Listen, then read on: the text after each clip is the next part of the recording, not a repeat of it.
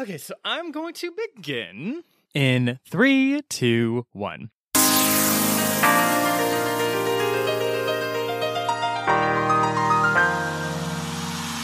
Hi, I'm Marcy. And I'm Akko. Ah, yes. And welcome to the Color Pages Book Club, a bi weekly podcast that focuses on fiction, fantasy, and magical realism written by writers from colorful backgrounds. Woo! Colorful backgrounds. Yes. And Hey. y'all, it's still the summer. So we are still summer shorting our way through the season. Mm. Yep. That's yes, right. we are. Mm. Mm-hmm. I don't even know what summer shorting would, would mean. Like, do we have strawberry shortcake? like, are we being fun? Are we being like cool? Right. Like, are we just reading books outside? Like, what is what is what is that giving? You Or know, we just, Like, right. like, what We the fuck? Are, what does that mean? What are we doing? We're just reading Kindles and cutoffs. Um, okay, Right. so. but today, our next book, or our current book, the, the book that this episode is about, is called Labyrinth's Archivist by the author Day Al Mohammed.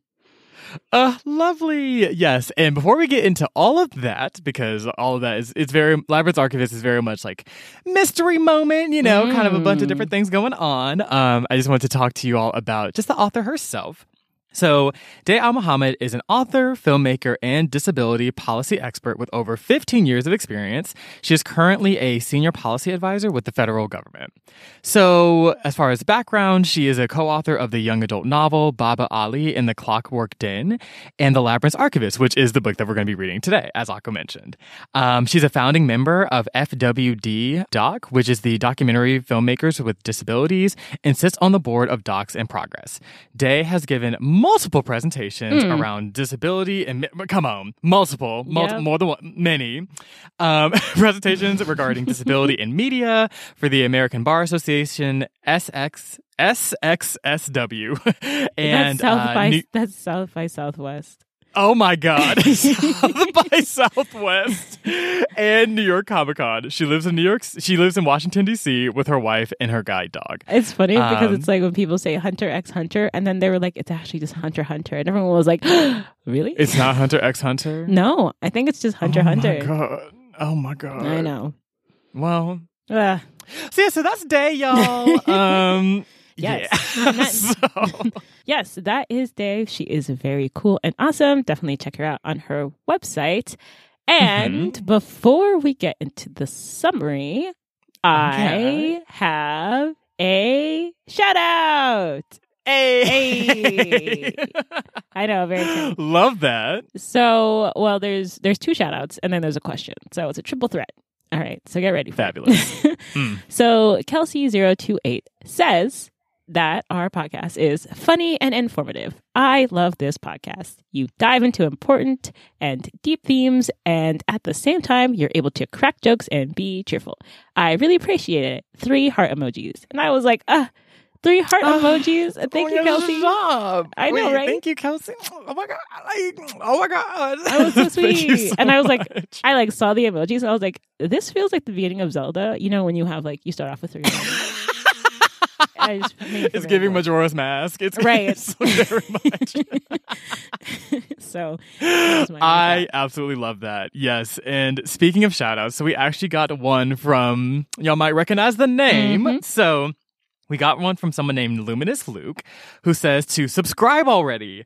Marcy and Akko are delightful, insightful, and hilarious. Do you like books? Question mark. Look through their episodes for one that you know or are curious about and give their podcast a listen. And so Luke, if you all remember, is from is one of the hosts of Ink to Film podcast. We actually did a collaboration with them a couple of months ago talking about uh, Rodgers and Hammerstein's uh, Cinderella with Brandy, Whitney Houston, all, Ah. all, all of them. So yes, so that is that episode is iconic. It's on our website on our collaborations page. You can easily find them and definitely check the show out as well. They're really really dope. Yeah, they talk a lot really about yeah, dope. just like books and movies and like you know movie adaptations. And they're they're Mhm. they're sickening. Check them out. And also thank you, Luke. We love you. Like, Yeah, we appreciate thank you. Like Yeah. yeah, You guys so, are funny and hilarious. Also, I want to point out that we did that Brandy Cinderella episode before Brandy was on Disney Plus. So, you know, Yeah, exactly. We we started the movement. Like right. That like, was we- no one else. No one else. No on one internet. else. Truly just us about it up until this point. We're the bit. We actually were the movie. We actually made the movie. We're the directors. Um, so we did that. Things we did that. That so. Um, Yes. but yeah, so But yes. but Marcy, I along with these shout outs have a question. Um, Yay! What's your question? Okay, so in this story, they're in an intergalactic fantasy world, which is very dope and cool. Mhm. But her her job, the main character's job, is pretty um it's pretty bureaucratic, one would say, right? Um Mhm. she's an archivist, she makes maps, she listens to stories. And so Mhm. my question is, if you were in a magical world, you you can go into to detail about the type. Um it could be magic, Mhm. it could be sci-fi, you know, Mhm. but you don't have superpowers. You're not intergalactic. You're not Just You're, regular. you're regular, regular individual um, with some bureaucratic position, and by bureaucratic. uh, Basically, like Mhm. a paper pusher, like Okay. you, you know, like you're the clerk at the front desk type of thing. So, Mhm. what magical bureaucratic position would you like to have? Oh my gosh, that is. I know. It sounds like a like a walking contradiction. Like it's just like Mm. magical, but hmm. I can I can truly say I've literally never thought about this. so this is just coming fresh from the dome. But I'm thinking if I was like in a ma- I guess let me let me start with the world, and then I, I think from there it will be easier to delineate. So perhaps because like so in the world here we'll, we'll we'll talk about it basically the way it works is that like there's just kind of like this um sort of central hub and like all these worlds surrounding it and like you know people kind of you like they'll travel a bunch between worlds and so if i was like oh oh i see I already mm, boom i already know what i would do Oh, so if i was in a sp- if i was in a space like that that had like just a lot of like interaction with like folks from like all just all over the goddamn place like truly just like all types of planets and galaxies and whatever i'd love to it, it low-key sounds like I'm stealing the main character's job, but I'm not, I promise. I would love to be like a like some kind of like museum curator, like someone who like kind of creates like these Mm. like cultural hubs, but have a specialty in movement and dance. And so I would like be the person that like I don't know how the fuck I would do this, but I would love to just like kind of see like what dance looks like in a bunch of different spaces and then just like kind of create this hub, this like sort of museum space where either there's like live performances or just like different archives or whatever of just like what da- like the history of dance throughout these places, like the similarities, differences, things like that. I would love to just like kind of create like a p- space that's like a half dance studio and like half like museum Mm. storytelling uh, space. So it's like dance as a form of like historical like recollection. Um I would love to do that. And Ooh. just like yeah, like I feel like that would like just kind of get in touch with you know, get me in touch with like obviously, you know, within these different worlds, like there's like so many though I imagine there'd be so many different genres of dance and like, you know, especially like just like kind of look at like across communities what that looks like. Yeah, just like this intersectional, intergalactic, lit um dance historical space. Um, and also too, if you want to just like take a class or whatever, see a performance, see a show, I'll be there. So yeah, so I'd love to. Yeah, so I mean, I'm not sure if that counts as like bureaucratic enough. I said the whole museum part. Hopefully that counts. But um, yes, but oh, or okay, if I like really need to make it like government like that, maybe I'll be part of like the government's like I don't know. This could be like an extension of like the government's like arts commission or some shit like that. Uh, like and like it's like a I don't know some kind of like cultural affairs thing that like this will probably be housed within. Um, so yeah, so that's what I would do. What about you? Hmm, I love it. I like that it still had a creative take. Like it was still something beautiful and that like was it like recognizes the different places people have been and Mm. their origins. I, on the other hand, went with a far more mundane approach. I was like, what is the least interesting thing you could possibly be doing in the most magical world possible?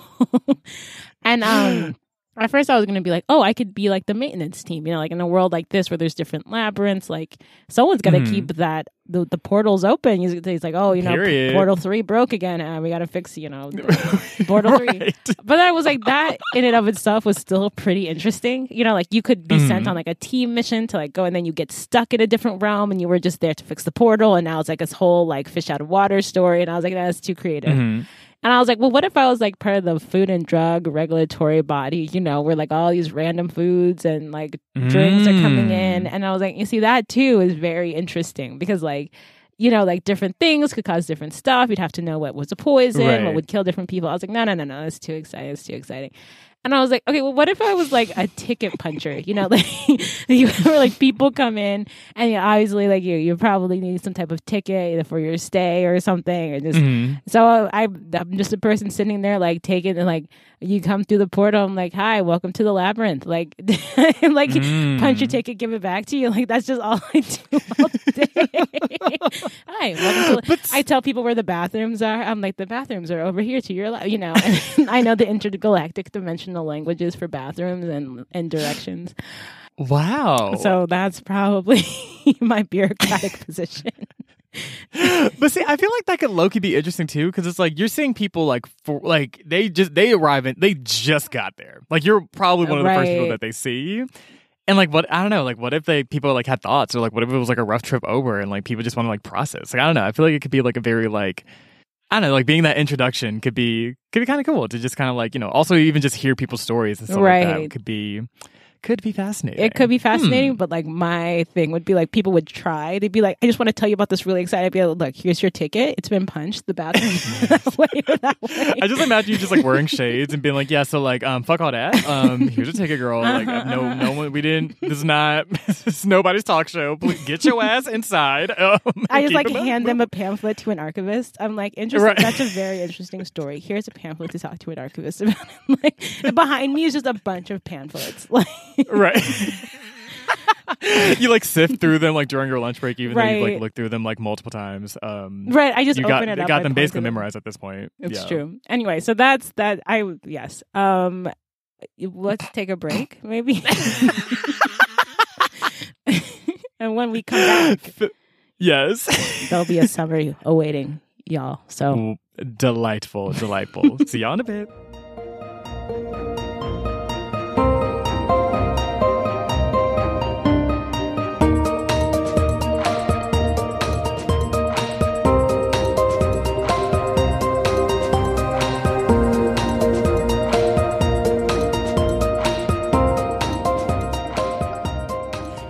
Back. woo. Uh, so yes, I just got back from my little museum or whatever. Um, very very cute. So yes, so we're going to talk about the Labyrinth's Archivist, which is a novella. Um, so just to sort of set the scenery. So the entire story takes place in this like intergalactic like fantasy world. We got talking people, we got Mhm. talking birds, we got talking antelope, we got talking Cantaloupe. fucking cucumbers. Like it's everything is low-key sentient. It's kind of lit, honestly. Um, so there's like this intergalactic ass world, and Would basically, a sentient cucumber. oh, I See, guess that- see, technically cucumbers are like plants are a different type of sentient. What? Okay, sorry. which is wild too, because like I like recently went vegan, and I'm like I, that's something I like really. I'm like, but see, plants are like, but like plants are alive too. Like, like how do I Yeah, reconcile but, that? uh, Um, That's, but I'm like, plants don't have a face. Whatever. Anyway, well, right. anyway, so they, They're not concerned about that in the story. No one cares. Um, so yeah, so basically in this world, um, there's a place called the Labyrinth where basically like people from like all these different like surrounding worlds will like kind of come together and like trade and link up and like have you know like just have a good time whatever whatever. And just for context so the labyrinth is outside of like the ruling political system. So it's governed instead by like a network of archivists. So in this world Mhm. archivists are like everything. So Yeah. like like Akko mentioned you know they draw maps. They like just create like public record public history. And essentially what they will do is that when people come to the labyrinth like folks will like go to archivists. They'll like be interviewed and basically like tell the archivists like their stories share different knowledge that they've come across in their journeys. Archivists write it down and just make sure that like all of it is like stowed away so that like you know we just have this like ongoing like nexus of information Mhm. so that's the labyrinth. And so the story begins with our main character, Asuela, who is a talented archivist, and she's basically so she's like basically an archivist, but she's like technically in training. Um Mhm. and the book kind of starts out with her like interviewing a like a creature known as a Lacetree? Lacetree. Lace tree? Lace Lacetri? how Lacetree. And also, Boom. I wasn't sure if that was the creator's name or if that was their race. Like, Oh, I think Lacerte I think that might have been the race. so then what was their name? I think it's the. Ooh, hold on. Was it also the that would be a gag. I think it was um. Did it start with an M? Mm. Well, let's just say that the person's name was Lacerchi. It, it wasn't, but whatever. So she's interviewing him with her cousin Penny, and so so for context, so Asuela herself identifies as a blind woman, and she's really really good at languages. So she's really able, so she's like, which is as an archivist like super valuable, being able to talk to folks from like all different places. Mhm. And so typically when she's like working with people, she'll work in partnership with her cousin Penny, who is not great at languages, but is really good at transcribing. So the two of them will sort of like work together to like do interviews and like things like that, right? And so we learned pretty early that like Asuela wasn't really allowed to become an archivist or really even just like sit for the exam because of ableism. Um, Mhm. because they were like, oh girl, you won't be able to like transcribe or like make maps and like granted there are like ways around that um we could also just like craft our institutions to like be inclusive of people who are blind or have low vision but they're like we could also just be ableist and i'm like or that And i like, guess that's a choice so that we made um You're telling me in this like intergalactic world where people come from Come different on. dimensions come on different sight abilities and different limbs and different everything. you guys can figure out a way for the, your archivists. No, interesting. no okay cool, cool. great Heard you. heard So you. heard you. So so we're sitting. So so they're interviewing um the Lacerti person, and they're in the grand parlor. Which is kind of a no-no. Like you sort of want to be in a more secretive location, but apparently, Mhm. like the the tea was piping hot. So they're like, "Girl, we gotta do this interview today, girl." So Lacerti people in this space, I don't know what. Okay, I, I don't really know the history. The book, low-key, didn't really go into all that. But basically, Lacerti people, there's like this stereotype against them where people think that they're violent and they're murderers. So, you know, Penny, they're like- Asuela, so they're like Mhm. a lizard species who like they literally like um fill up with like fire inside of their bodies and then like so they're like dragons basically. basically, Um. yes. so, yeah, so like the interview's happening with with Asuela, Penny, and this Asuela, this um Lacerti individual, and then this person named Devar, who is a like like an aggressive side character, like the like the side of the side mother this like A to the tenth degree. Like an intergalactic side character. This mother like Holmes um walks in and basically just like just starts uh, just popping off, like saying Mhm. stuff about like Lacerti people, like just like coming out the mouth kind of wild. And so, of course, the Lacerti person like gets really pissed, and so then they just get to boxing, Devar and this person. Mhm. Um, and so like this is a mess. Asuela's like, oh girl, this is like kind of a mess because like we weren't even supposed to be doing this interview here, and like this is like causing a lot of attention. Like, oh yikes! And so they're able. So basically, the fight's going on. It's like chaotic, and then like um this woman named Melody, who was Asuela's ex, comes, and so Melody is like the head of the guards for like the governing, like the like the government, basically, not the archivist, but like the government. Mhm. Um, and so basically, she like breaks up the fight or whatever. There's like some sexual tension, clearly some energy there between Asuela and Mhm. Melody, even though they broke up. Blah blah blah, whatever, whatever. Fight gets broken up. And then basically the guards are like, look, everybody here has to go to the principal's office, essentially. and the principal here is Asuela's mother. And so the they all go archivist. Yes, so she's yeah, basically yeah, the head archivist in charge of all this shit. And so like all of them like essentially go to the office, that being Melody, Devar, the Lacerti person, I think Penny. Asuela, they originally told her to go home, but she was like, girl, I'm not going home. I'm going to my mama's office. Like, y'all got me fucked up. Well, I think So she like goes there. because the head archivist was like, "You two are in training, and you broke the rules by doing this in the grand parlor, which you're not supposed to be doing. And really, you should be in a lot more trouble. But I'm your mom and your auntie, so go home." And Penny was like, "Yep, Right. definitely going home. Definitely listening to auntie and going home." And Israela was like. Ah, mm, this is me turning around. This is me walking towards the office. This is me going inside. It's like, oh, am I turning the knob? Oh, look at, oh my God, I'm in the Oh, office. That's look wild. Look at that. Um, so yes. So yeah, so they're all in the office and basically like everyone's like low-key, like just kind of smoking weed. Um, Intergalactic just all- weed, you know. intergalactic cannabis. I don't know. what Yeah, they just all smoking in their lives, whatever, whatever. There's some. So the head archivist, I guess this. I guess would you say this is like their personal assistant? Like the yeah, chairman? chairman, I guess. I'm not sure exactly how the social political structure of the archivist works. um, I don't know if it's a board or you know elected officials who have terms, but he's definitely there, um, Yeah, helping, Definitely- quote unquote. I guess. Yeah. So the chairman is there, and so just like for context, like Asuela's mom, like is down for her to like. You know, explore the whole, you know, archivist thing, but like she ultimately doesn't really think that Asuela can really do it because Mm. she's blind. And then the chairman especially doesn't think that and is always just like, you were like basically like was like, why are you entertaining this? Like, you know, she can never be an archivist. Like, what what is Mm. going on? Like, he'll say this to her mom, and so it's like this whole thing. He's really really critical of her. Which put a pin in that. We'll come back to that later. So. During this meeting, there's a lot of sexual tension with Melody and Asuela. Very much like, you know, we broke up, but like, locally, we ain't fully broke up for real. Um, also, not for nothing, Melody sounds great. Um, I'm like, watch y'all break up though. Like, she sounds really great. But Mm. anyway, so while we're in the office, we also see that Asuela and her mom also kind of have some tension in their relationship. Like things are a little just tense, very much giving you sort of like um oh my god, what was her name? Arrah? Arrah and Arti energy from. Kingdom Yeah. of Souls. very much that. Um so you like sort of like see that dynamic. At this point, Penny, who didn't even want to be there in the first place, she leaves the office. She's like, girl, I'm going home. Y'all, y'all doing a lot. So she leaves, um, and then all of a sudden everyone hear Penny everyone hears Penny screaming from outside. So everyone like rushes out to like see what happened, and basically they discover that Asuela and Penny's grandmother um on the ground after having fallen down a flight of stairs. And so everyone's really devastated because, you know, they check her body. Unfortunately, the grandmother is is dead. And so everyone's dev- dev- devastated with this. And, and in particular, Asuela is because basically her grandmother was like her main source of support. Like when she wanted to be mm-hmm. an, like, as she was studying to be an archivist, her grandmother was like, fuck all these people, fuck all this ableist nonsense, girl. You can be an archivist. You are like way more talented than everybody else. Like, fuck all this.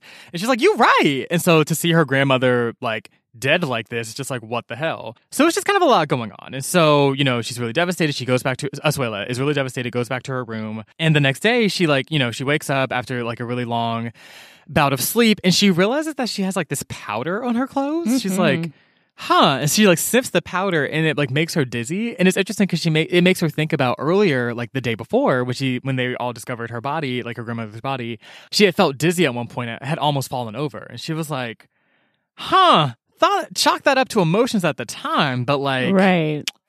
might have something to do with this powder why would this powder that makes you dizzy be all over my grandmother Mm. this ain't Who Mm, conveniently this ain't really- fell down the stairs. exactly and then she she quote unquote fell down some stairs Mhm. Hmm. she was murdered. Is basically Dun, dun, right at then and dun. there. She was like, my grandmother was murdered. We got to figure this shit out. And so she's like, let me talk to my mom. Obviously, you know, she's really distraught right now, but like, we definitely need to have a conversation about this because if my grandmother was murdered, like, we need one, we need to like, like, no one's safe, and Right. also we need to like figure out what the fuck is going on. So she goes to her mom's office and she's like, look, I know you don't really want to hear this, but I'm pretty sure that like, you know, Amma was murdered, and her mom, um. Takes it poorly, Right. like really poorly, and is basically just like, Asuela, you're always being so fucking childish. Like, are you fucking serious? Like, you're really gonna say all this shit right now? She like slaps her at one point. No, it, was, like it was kind of a lot. Yeah. Yeah, it was like a lot. Because you're Um, like, even if someone came up to you and was like, I think it's like you're the headmaster of an archivist, uh, like organization in an interdimensional. You know, it's not unreasonable. It's Right. not unreasonable that um she could have been murdered. right. so yeah, at this point, as well as like, okay, so clearly my mom is not listening. Like, let me figure out like what I can do. So she has a friend named Garok, who's like a he's like a prankster. You know, he's like like real mischievous. Um, but he's also a chemist, and she's like, you know what? Would track here some chemistry. So she's like, look, I want you to kind of like check out like you know my clothes like i have this like weird powder on them. She has like she knows that like a powder in particular that would do this. Um it was called like chicona something. Um and basically she's like Garok, i need you to look at my clothes and just like kind of just like get a feel for it. I, sa- I found this on my grandmother. I just want to like just kind of like suss this out. And he was like yeah yeah, yeah that's fine whatever. So coming back from that, um, Asuela runs into her grandmother's like ex-lover slash entanglement slash situationship. Um, a guy named Handsome Dan. I don't think that's his government. I don't think it's like a handsome first name, Dan last name, but like that's his like colloquial nickname, I guess. when he's doing And- a standardized test, it's like, wait, Right. first and last name, handsome, Dan. Which is like that's like, but that's one hell of a name to live up to, like shit. But um, basically, yeah. So he's like an older Right. man. like, can you um, imagine if your name's like unhandsome Dan? Average Dan, you know? Comparative to who? Mediocre Dan. Mediocre oh my Dan. god. Oh my gosh. But yeah, so basically he's like this like intergalactic adventurer, Mhm. blah blah blah, like lit as shit, whatever. He has this whole caravan. He always asking Asuela, like, hey girl, you trying to join this caravan? Like, it's lit. And Asuela's like, I'm an archivist. No. Um so like that happens again, basically. Um so yeah, so they, they like get to talking, and from the conversation, Asuela learns that so recently there were like these people who were like banished from the labyrinth, but then became unbanished once like Asuela's mom became the head archivist as opposed because so before so sorry for context, Asuela's grandmother was the you know was a head archivist. Then her mother is is the one next in line. And I think that was like a Mm-hmm. fairly recent transition. So around the time that that happened, there were these people who were like banished from the kingdom, but then Asuela's mom was like, "Girl, they don't need to be banished anymore." So they became like unbanished. Um. And so then Asuela was like, could one of the unbanished people have like killed my grandmother? Mhm. Like, what, like, is that like a possible motive here? Also, at one point, she's like, hey, handsome Dan, um, you know, where were you? Like, when my grandmother, like, you know, when her body was found. And like, he was just like, oh, you know, I was Elsewhere. elsewhere. and just like kind of looked out of the window and she was like, Okay. I don't. This is a little suspect, but Mm. okay. So she's like, just elsewhere. Can't give me a locate, not a Right. latitude or a lo- elsewhere. How vague is Not a okay. latitude You could've- or You a could have. You could have said I was at the library. I was at lunch. Right. I was like I was at at my mama's house. Elsewhere. Shake okay, Shack. girl. Okay. Mm-hmm. So yes. So the next day, Whataburger. um, Sorry, I'm still going. All right. right? Krispy Kreme, nowhere. Okay, girl. Anyway, so the next day, um, Asuela goes to her Amma's funeral, um, and there she like meets with her aunties, and so Asuela's like low-key trying to be subtle and like get information out of them and just like learn more about this whole Mhm. unbanishment thing. Um, but her auntie was like, "How the fuck do you know that?" And Asuela's like, "Uh, uh look over there," and it's just like, "Okay, Asuela, tact is, I, I guess, subtlety is not really your strong suit No. here." So yes, after this, like Asuela's like, girl, let me let, let, let me leave. Like I'm doing a lot. so she like leaves the situation. Um, she's like, okay, look, so no one's really believing me right now. Like I'm still waiting on these tests from Garok. Like what is happening? So she decides, okay, let me like talk to my ex Melody. I know we like broke up, but like I feel like she might be on my side here. Like if my Mhm. Amma was murdered, she absolutely needs to be on my team. So she goes to her and is like, "Hey, Melody, I think that like my grandma was murdered." And Melody was like, "Yeah, girl, like that makes sense." And then Asuela's like, "Wait, that's that's it? You ain't got no Mm. no critiques, no no pushback." She's like, "No, I mean, if you think your grandma was murdered, like I don't think you would just make that shit up." Yeah, girl. I mean, yeah, we got to investigate it. Like fuck.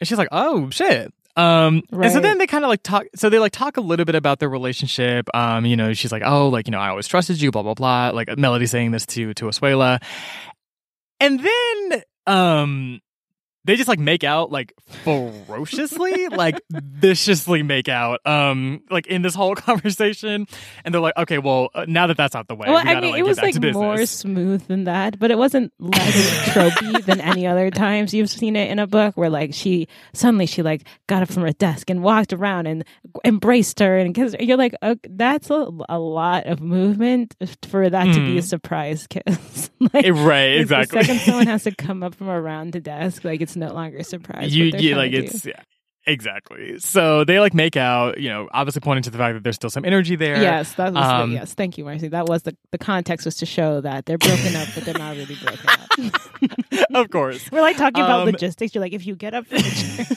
chair. do they come from the right or the left side? And it's like, what does that matter? It doesn't matter. Um, so like, so basically, you know, so they get to talk and they're like, okay, back to business. They're like, as they wipe their lips, um, and they're like, okay, so for someone to do some shit like this, like Melody points out, she's like, usually when motherfuckers just out here murdering, like they don't just Mm. do that kind of haplessly. Like usually Yeah, it's out of like revenge or passion. There's like some kind of motive here. So like, let's think back to like, and also too, like if you were the person that did it, you want to position yourself as if you did not do it. So the Mhm. person that did it is most likely there. So let's run off through the people who were there. And so Suela's like, okay, yeah, it was like me, it was Penny, like my mama, the chairman, Devar, I think. There was like some other motherfuckers, like all these different people. And then um Melody later was like, oh yeah, wasn't Handsome Dan there too? And Suela's like, Huh. he was there. Interesting, interesting. Put a pin in that. So she's like, I definitely need to confront Handsome Dan the next time we talk.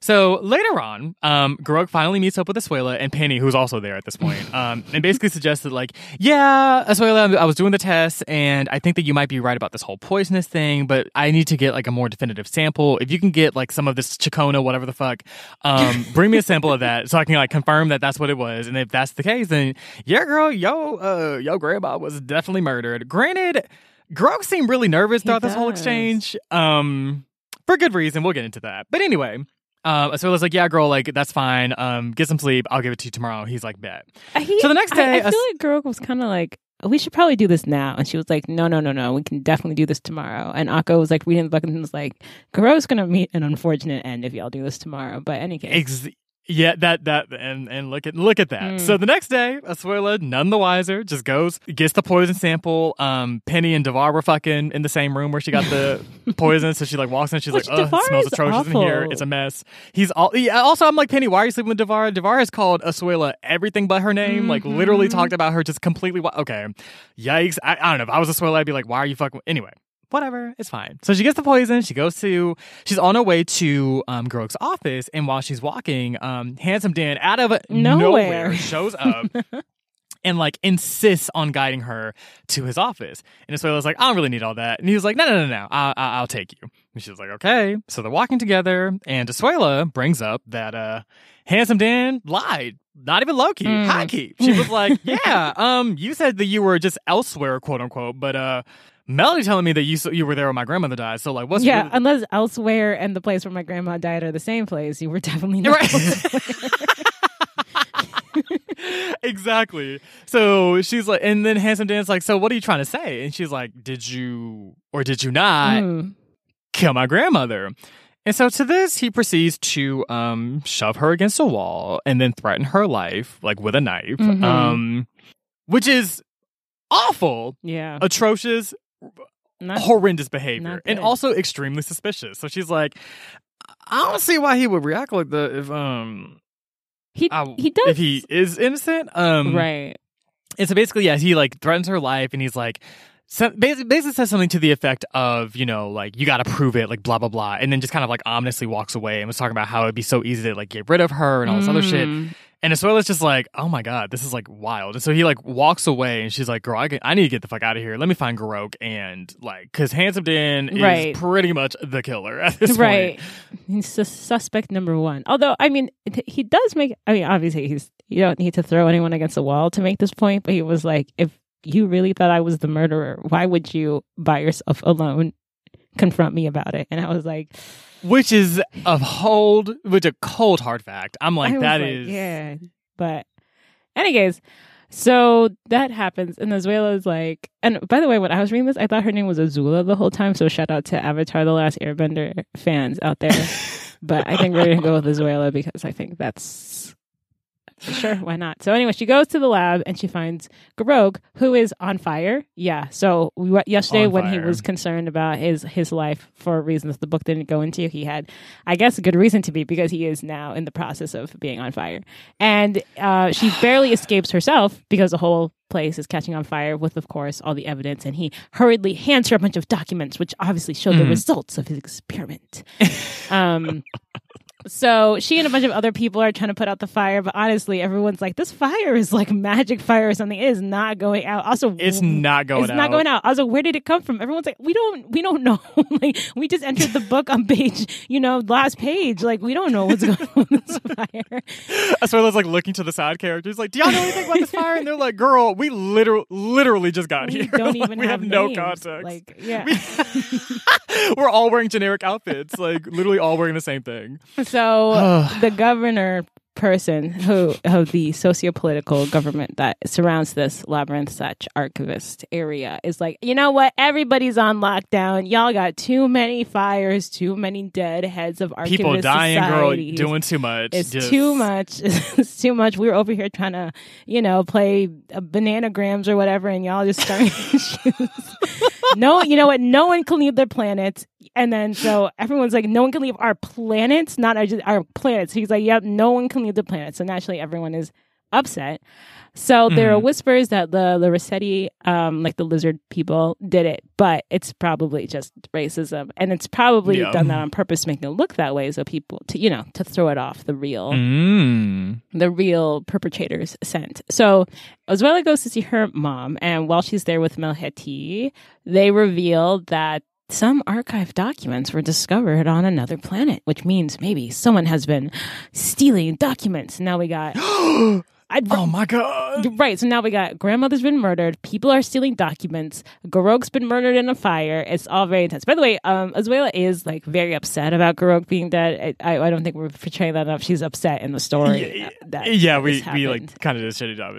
Yeah, she was like devastated. Um, Um, yeah. it kind of the pace is kind of keep keeps going. But so on top of this drama, we learn two things. One, Oh my god. okay, her mother from Garok's document. Her grandmother was poisoned. So we know that. But also, not just with the original Chacona Ari- Arium, Chacona, Ari- that magical plant that she Mhm. suspected with the dizziness, but also Mhm. with some new poison called a corpse bloom. And you can imagine that the corpse bloom probably does something corpse like. And you're right, it does. When it infects the dead, it resurrects them after like two days being underground. And then, you know, Asuela, her mom, Melhiti, Akko, Marcy, we're all sitting there like, now, was not grandma buried two days ago? And they're like, yes, yes, she was. And we're like, so They all look at the calendar and they're like, "Damn, it's the 14th. Right. We buried her on the 12th. Shit." So they're like, So- oh no, we probably have to go find my dead grandmother. So Yeah, and and, it, and it's wild because the corpse bloom not only does it resurrect the dead, but it makes them go to like a crowded place yes, and like explode. yes, and then like infect everyone else with the corpse Right, bloom. Which, right. to be fair, most people do heal from corpse bloom, but if you don't, when you die, you do this like zombie shit. Right. it's like a mess. which is it kind of makes sense because like if you open up your world to a bunch of different worlds, it's very likely that you'll get some type of parasitic creature that spreads. You know, it's not trying to. Mm. It's not a villainous character. It's just that's how it spreads. It uh, infects some Right. people, and then it explodes, and then it infects more people. It's like a fungi, you know.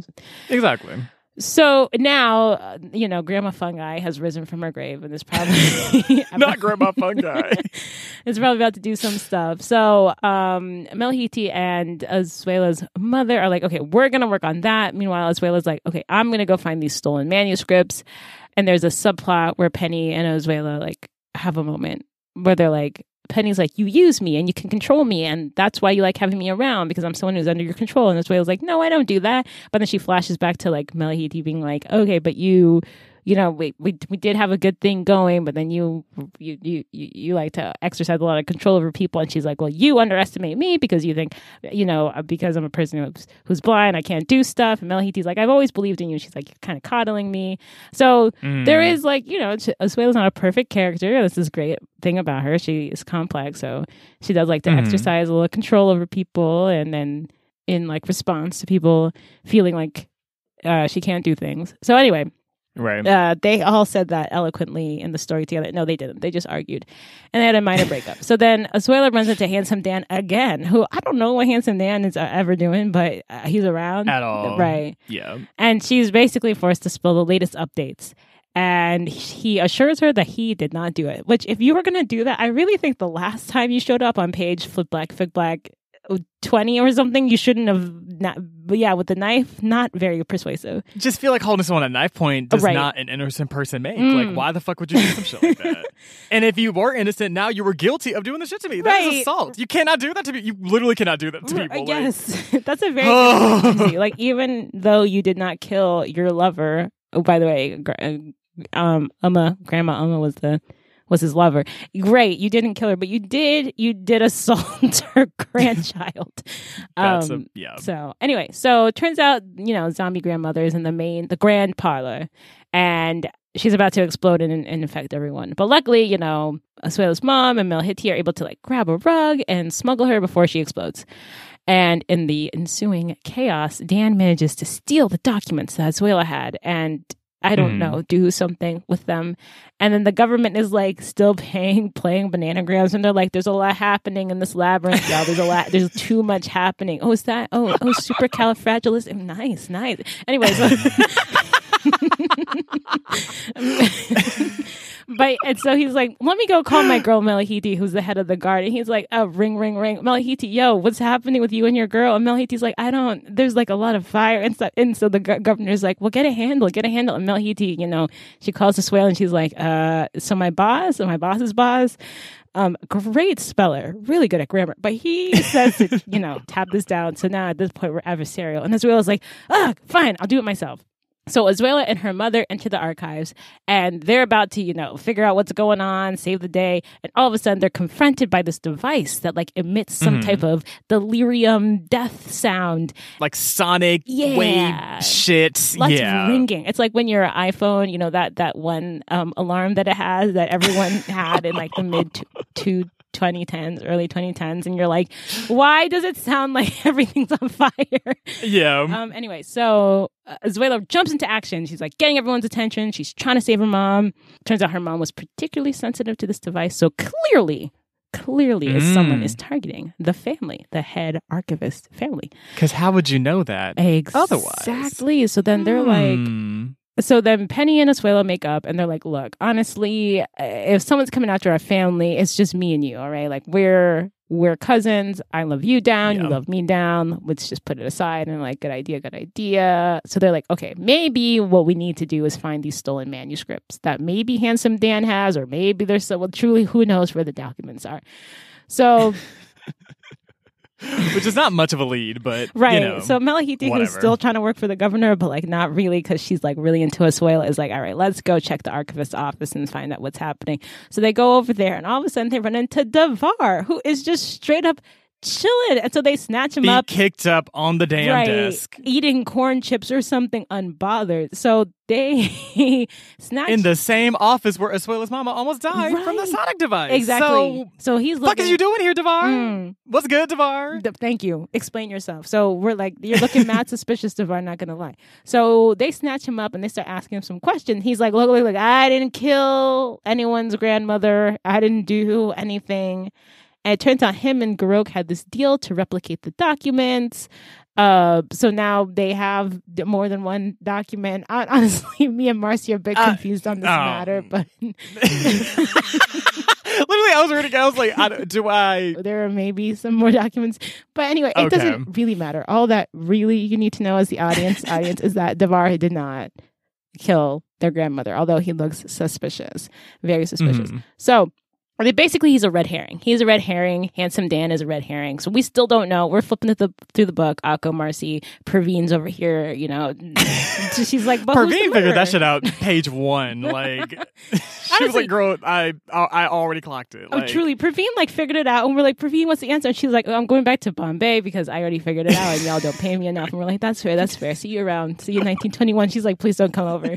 Anyway, so, It's like, please delete my contact information. I hate y'all. And I'm like, oh my god, so great seeing you again, Perveen. Love you. Like, Um, see you soon. Perveen is from um, Perveen Mistry Novels, by the way, which is a book we read earlier this year. Okay, so anyway, yeah, Widows of Malabar Hill. Great, great series, yeah, by the way. truly great series. Anyway, so um, we realized basically. Back to the story that the killer wanted her grandma. This is a summer short, people. Okay, so the killer clearly wanted grandma out of the way, as well as Asuela's mother. So they're like, oh wait, hmm, grandma, Asuela's mother.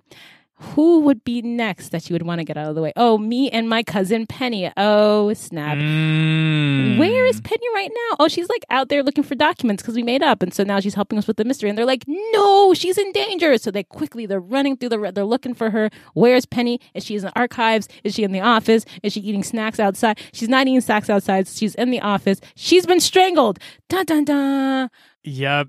So Melody and Asuela are like, damn. Yep. What are we to do? We figured it out too late, but luckily, you know, Penny does that cough thing where she's like, "I'm alive again," and everyone's like, "Oh, thank God." you know, like in the stories where you're like, "Oh no, they're dead," but then they like cough ceremoniously, and you realize they're alive. exactly. So Melahiti's like trying to resurrect her, and Asuela's looking for help, and all of a sudden they run into the chairman, and you're like, "The "Chair, the chair." Flip back to page twenty. Oh, but the the, the, the Who the chairman fuck from the is beginning that? the chairman who was telling me I couldn't I couldn't be an archivist based on some fuddy duddy nonsense. And the chairman's Right. like, Yeah, that's me. And then everyone kind of blinks twice. And then they're like, Oh, you're the murderer, aren't you? And he was like, Yeah, I'm I am the murderer. Yeah, because And they're like, uh, did you have a look? Did you have enough uh, like screen time or I don't know, like backstory to really be the murderer? for for us to land? I, I don't know. We, I feel like we really got to know like handsome Dan. Shit, even Grow. Re- we don't- truly. Who the fuck is she? We don't. Honestly, Devar could have been, but we don't know. We don't know the chairman like that. But what we do know about the chairman is that he,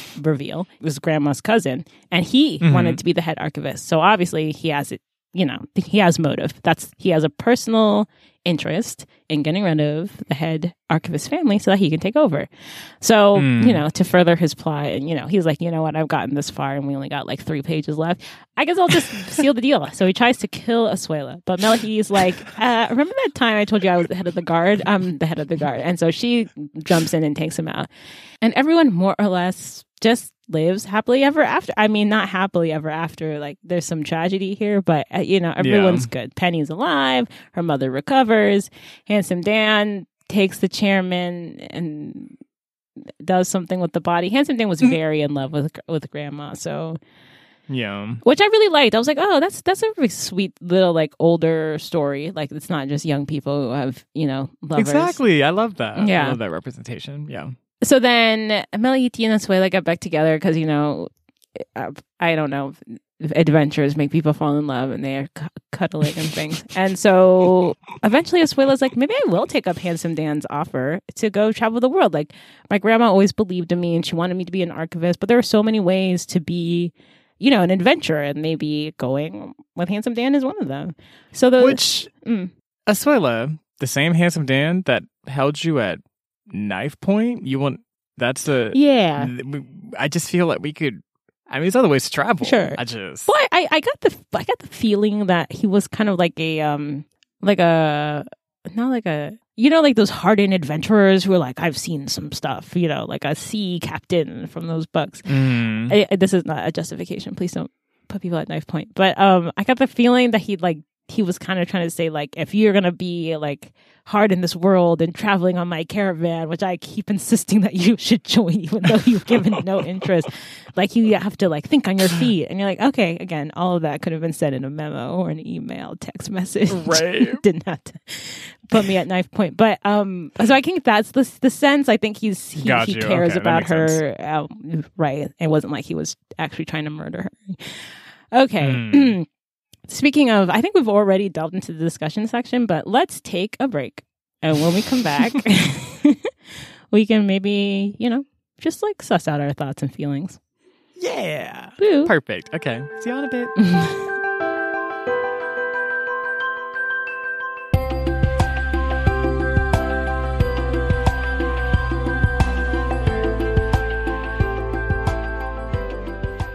And we're back. Woo. So, yes, so now we're going to get into our feelings and thoughts. So, I'm thinking what we can do is just, you know, do our usual thing of just overall thoughts and impressions and then just kind of getting to the nitty gritty. Mm. Akko, would you like to start or would you like me to start? Mm, I can start. Okay. Um, I so I like the premise of this book, and I like the protagonist, and I like all the pieces a lot. But I don't think I like the plot turn. I don't think. Mm. Yeah, I know. I was surprised because I was really, really digging the beginning when she's um Asuela and Penny are taking notes, and I really kind of liked her I, the idea of her going up against the archivist system and having to like maybe go on some adventures and like maybe as a trainee because she hasn't officially become an, an archivist, but through that Mhm. kind of achieving the status that they all did not think she could, you know, an underdog story that she could not achieve. And Right. and her and Penny's relationship growing and kind of showing that like, you know, no, like as a team or we we can be better than everyone and even me on my own is Mm. completely capable of doing this. I, I I really liked that direction. So when it took a hard right and went into this like grandma murder corpse bloom story, I was a little thrown off, and I, I don't think I I don't think I loved it because I think the story got a little bit Mm. um I don't know. I think it lost its direction a little bit. Did I? I love again. I I love the world building. I, I wish there was more. I like the idea of these caravans that go into different Mhm. planets. I, I this archivist idea is really really brilliant to me. You know, it's such a Mhm. cool I agree. a topic. Like it's such a cool idea of just like and because you know a lot of um adventure stories. It's a lot about like I guess colonialism, and maybe there's there's Yeah, probably a colonialist aspect to this too, but not so much, right? You're an archivist, you're just eh, map making, you're just exploring, and it's about people being brought into different worlds for trade, you know, for their mutual benefit, for trade and, and as a market, as opposed to like going places to like take over. Um, and and I get again the idea of like a bureaucratic process in a magical world is, is very fun and cool to me. So I I really love those aspects, but I, I wish that the story had focused more on those aspects because I I, I thought those were Mm. really cool and and exactly this politics of like uh the lizard people and like you know all the the politics and tensions that would come into play if you had this sort of intergalactic meeting point and how someone who's an Mm. archivist would be able to kind of have these vignette stories with different characters and different storylines. And I think that might be mm-hmm. what they're going to try and do with like a more sequels and such. But um mm-hmm. I think maybe they crammed too much into this one, and I was like, "I'll just." I mean, if think about if we had like met Grandma Alma, because uh, to be honest, we meet Grandma Alma when she dies. but think yeah. think about how interesting it could have been if you know you had like four, three or four books where grandma alma is like advocating for her to be an archivist and like you know she's not as maybe confident in herself as she starts off but she's still going on these adventures and then how much of a an emotional pain it would be if in book four this happens you know and it's a turning point mm. in her story mm. same thing with penny and her and, and Suela's conflict like I got it, you know, and I actually liked it, you know, cousins fight, and I, I I liked that they had that element of difference and and that they're both two imperfect characters and you know. Mm-hmm. But I mm-hmm. was like, how more interest how much more interesting would that have been, you know? Two books in, or you know what I mean? Like um, right. after we know Penny and her relationships a little more. I'm not saying every book needs to be a series, obviously, because some books are mm-hmm. just one book. But for as much as she wanted to accomplish in this book, I, I that's what I got. That's how I felt. Like that's what mm-hmm. I was mm-hmm. I was hoping for. Love the protagonist's way of of of kind of interacting with the world. Love the way that's mm-hmm. written. I thought it was really cool. I think it decenters sight from the conversation a lot of the times, mm. which I mm. thought obviously that's that's why we want to read different books with different people from different backgrounds because people tell stories differently from their perspectives. Mm-hmm and I think that's a really dope thing. And I understand the author being like, "That's that's my advocacy work." So yeah, that's what I wrote. Right. And I think um, she pulls that off quite well. So I want to give props for props are due. I don't want to be like, you know, but um, but yeah, that's how I felt. How about you? Mm, got you.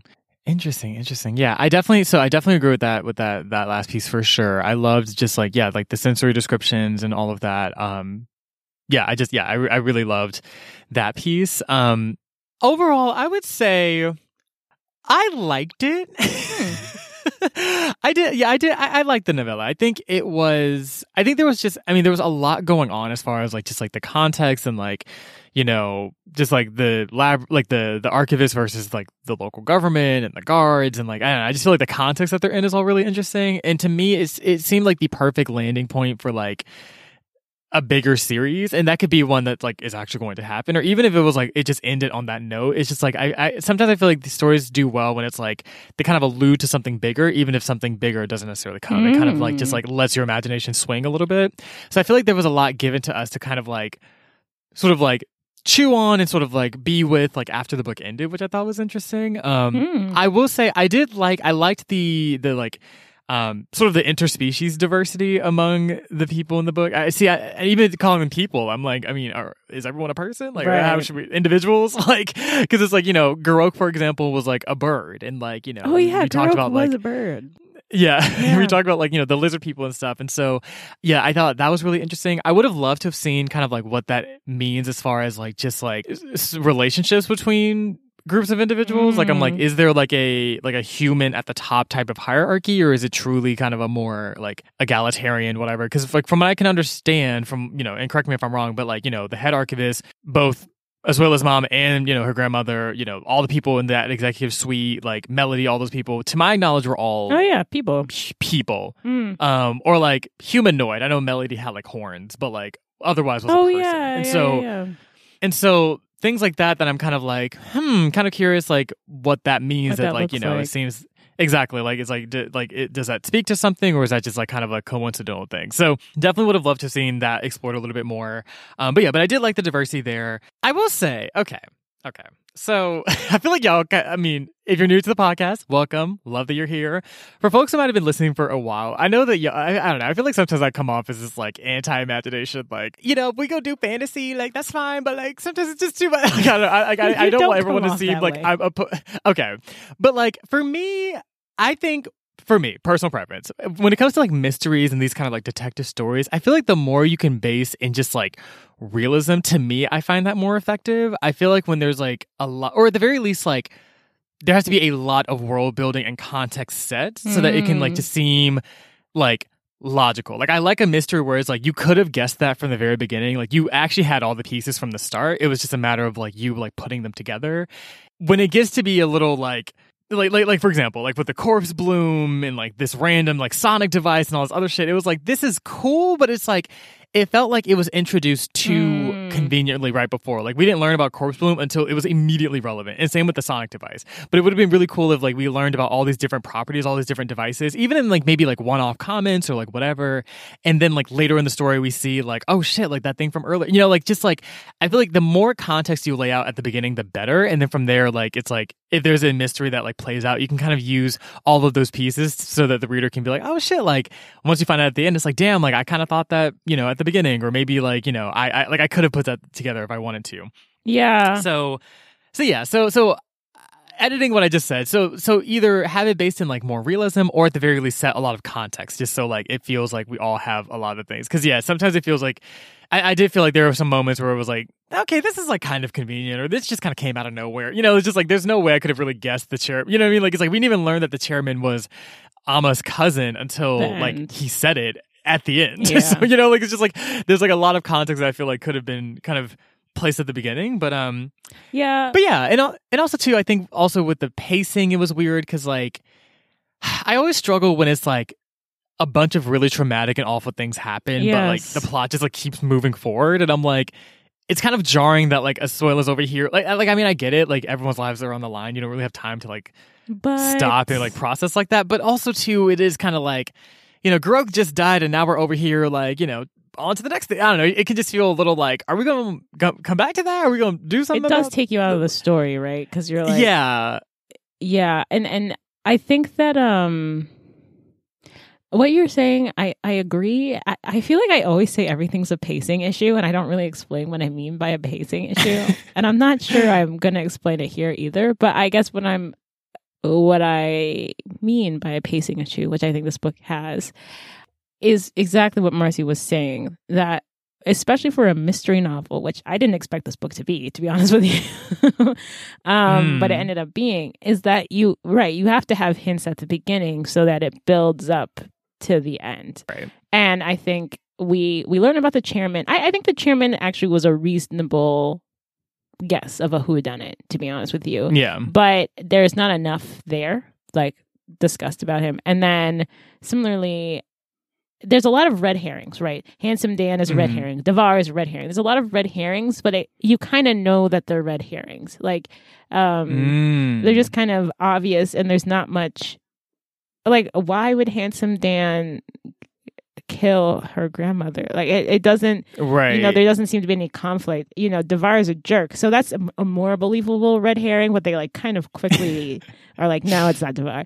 You know, um, and like you said about the the corpse bloom and all that, it would have been interesting if maybe that was discussed in the story with um with the lizard people, and then it came back later. You know, Mm. like yeah, and that would have made sense because the, the uh, they had just been unbanished. So now maybe that is a more possible thing, and then you can use them as a scapegoat. You know, so Right. there again. That's what's really kind of great about this book. There's like a lot of really great pieces in here, um, a lot of really cool stuff. But then, I pacing maybe is not the right word, but yeah, and then. I loved the idea of this conflict between the government and this sort of um, semi-autonomous archivist organization. Mm, yeah. But I would have loved to see more about that. Although, you know, honestly, I'm not going to say that cause there was a little bit of tension with Bananagram Man. Um, th- by the way, there's no, that's not in the story. There's no, not just the Bananagrams, like the government guy. They they're kind of like a bodiless uh, organization.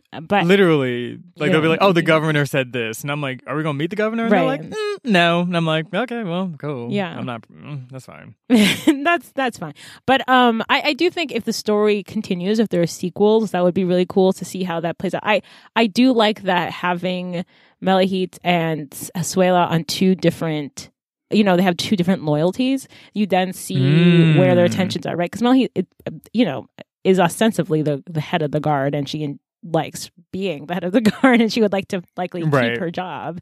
But that puts her just by definition adversarial to Asuela, who she's in love with, and that's a really cool um plot point that I really liked. Mhm. Uh, and, I, and and it kind of like you know I was like kind of mad about not mad. I was like a little disappointed in the Rudjek story because I couldn't figure out why he was in the book. Um and this is this is like a love Oh, story wait, from Kingdom of Souls. from Kingdom of Souls, yeah. Okay, I was like, who? Sorry, yes, for context, Rudjek is in Kingdom of Souls, and I was a little upset because there's a love story between him and the main character Arrah, the character Arrah, that is like a little bit um kind of superficial. You're like, I'm not sure why these two, why this is such a big plot point. And there was a Mhm. lot of star crossiness, but not with a lot of Yeah. substance. Whereas here, what I really liked was that Mm. it was a star crossiness that that had a little bit more oomph like oh you work for the governor's office and i'm the the daughter of the head of the archivist okay yeah we're Mm. adversarial but we like each other you know so i liked i actually thought that was one of the stronger points i still am not in love with people making out in the middle of crises but i'm starting to feel like maybe i'm the odd one out on that one I don't know. You really, you really are not. You truly, like, honestly, it, like, I. i don't know It's so it's so funny because I I mean, granted, in that immediate moment, it was just the two of them, whatever. Like you know, they made out, but. I mean, there's some uh, pretty egregious examples of people, like literally during a chase scene, like people making out. And I'm like, you're literally running for your life, though. But the thing is, like, it's weird when it's like, it's like you make out and then you just immediately start talking about like the death of Asuela's grandma. You know, I don't know. Stuff like that is so jarring to me. Like, I'm just like, I don't know. Like, c- we couldn't we have done this like before she died or something? You know, I don't know. Like, just something where it's like, I, I feel like when characters, sometimes I feel like things that are really high stakes are paired with these like really light moments um and i'm just like kind of speaking broadly like not even specifically to this but like i feel like i, I just sometimes see that in media it, it just it's so jarring to me. Like when someone dies i'm like wait can we like take a beat and like acknowledge that? Like, especially if this someone that's close to you like let's like you you good? Like what? Yeah yeah you know like it's just it's just a lot to kind of process. I'm like i feel like we need time to time to process that Right. Um, and I was thinking, I was like, is the problem that me and Marcy just read these books too quickly? And so, like, our pace doesn't give us time. You know what I mean? Like, if we had read them slower, oh that's a good point yeah like, maybe they, you know, because we're always saying it's a pacing issue, but we read them pretty fast. So maybe it's not a pacing issue. Um, so I, Mm. I was like, if this, if I keep seeing this problem, like, should I examine myself? And I don't, I don't entirely know the answer to that. I, it could yeah it could that could be part of it. I'm gonna stick stick to my opinion on this one. If you disagree, you know, in the comments, like just be like, I disagree, and I'll be like, "Eh, fair. you know, that's and that is that is okay um, um, yeah, But yeah, but but I will say I, I didn't think it was like I mean them making it I didn't think it was like really that deep. Like I feel like I, I, we've seen worse examples. We Like I mean Kingdom of Souls. My worse. God, literally what? like I'm like y'all are over here six versus five hundred thousand, and y'all are literally making out of the battlefield right now. Like this is wild. Um. right. So yeah. So compared to that, I'm like this is actually this isn't bad. Yeah, I actually Um, thought this um romance worked in the story. Actually, in my opinion, I agree. Yeah, Mhm. and it felt much more like compatible. And then even the reason why they broke up was really interesting like you know just the idea of like you know Asuela feeling like you know Melody to some degree like didn't trust her or would try to like infantilize her. And then Mhm. Melody was like you know I feel like you try to have control over everything. And and also too that being compounded by the fact that like just in general like as a, as a blind woman like people often underestimating what Asuela Right. can do and like what her intellect and like her abilities and stuff. And so it's like it it, it just it, it's so layered and complex that I'm like, oh, this is like a like this is a like I, I don't want to say the word compelling. That feels like No, not- I not- think not the right compelling word, is but accurate. yeah, like if it, it just feels like a more compelling reason to to have a relationship Yeah. like this in. It's like you clearly still love each other. You clearly still like y'all are still compatible in many ways. It's just a matter of like just figuring out how to communicate with one another and like kind of live in a way that's a bit more synchronous. Um, yeah, and also it, and yeah, and even them getting back together, I was like, I'm ac- I'm actually happy to see this. Yeah. Like, Mel, like this this is like y'all seem like a healthy grouping of individuals. Yeah, So I, so I- yeah. yeah. I was gonna say that um, because it it gives Asuela more agency in the story because it's like she goes through a journey, which they kind of say pretty like eh, not very subtly at the end. She was like, "I had to go through a journey to get to the end, and now we can be together." And I was like, "Oh, okay," but but regardless of them just stating that out loud in the book, that it it the story gave way more agency to Asuela, who was becoming right. You know, she had all these Right. limitations put on to her by the archivist and saying what she could and couldn't do. She felt some of those limitations. Um, and they say in the book, like, there's a time where everyone runs off to do something. She's like, great, I'm left behind again Mhm. because no one thinks they can do anything. And so- Mm. You know, the story she's becoming, she's f- figuring out how to deal in this world that's, you know, adversarial to her. And before she was really angry and pissed and was like, I can't be in a relation with relationship with Melheat because I feel like she's overbearing. But then you kind of Right. see with her argument with Penny that maybe like Asuela does have things that she's taking out on other people as well. So it's a nuanced story and Asuela grows as a Mm. person. Penny kind of grows as a person, but Penny's kind of a side character. Um. Yeah. Anyway, P- Penny is also the sidekick in Inspector Gadget from like 1998. If anyone was wondering, they weren't. Oh, fun. I know. Um, but anyway, so yeah, I just I think it made a compelling hero to have someone who she's growing as a person. There's complexity there, and the the relationship illustrates that complexity. That's what that's what I like. Mm, Um, exactly. yeah, and then even the makeout scene it illustrates you know a a a intense feeling towards each other despite their current um not being together which indicates that there are other Mm. factors at play so there you go it's it's Right. yeah again i really like all the pieces to this book a lot actually i was like really getting Mhm. excited but then when it took the plot point about the murder and the grandma i was like no this isn't what i want Yeah, and they did the corpse bloom. I'm like, okay, y'all, come like, y'all, really, an exploding zombie grandma, like, girl, come.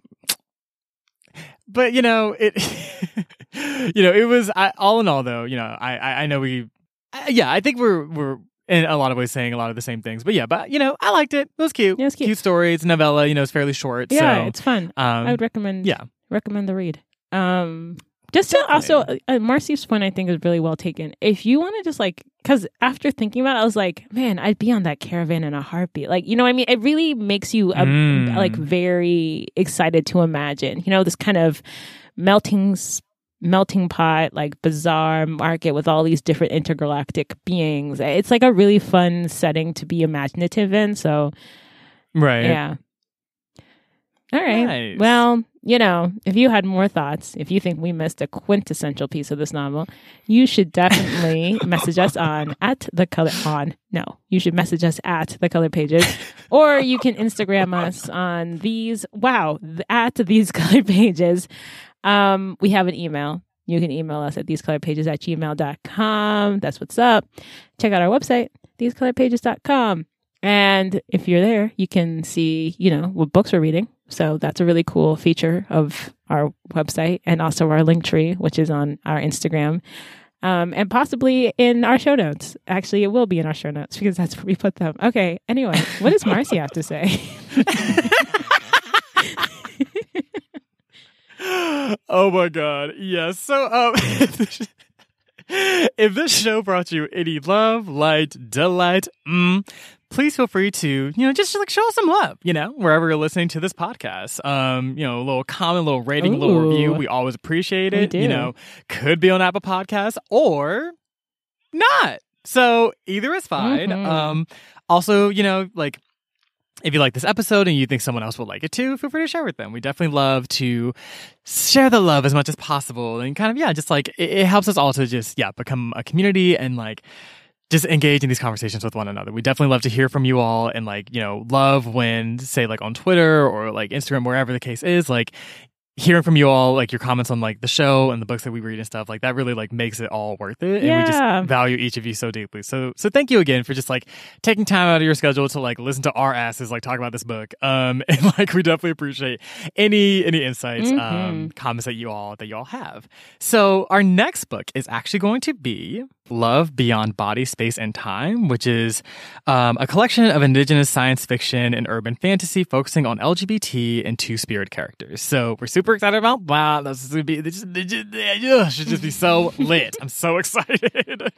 Um but yes but between now and then Akko, is there anything else we should leave our listeners with before we head out?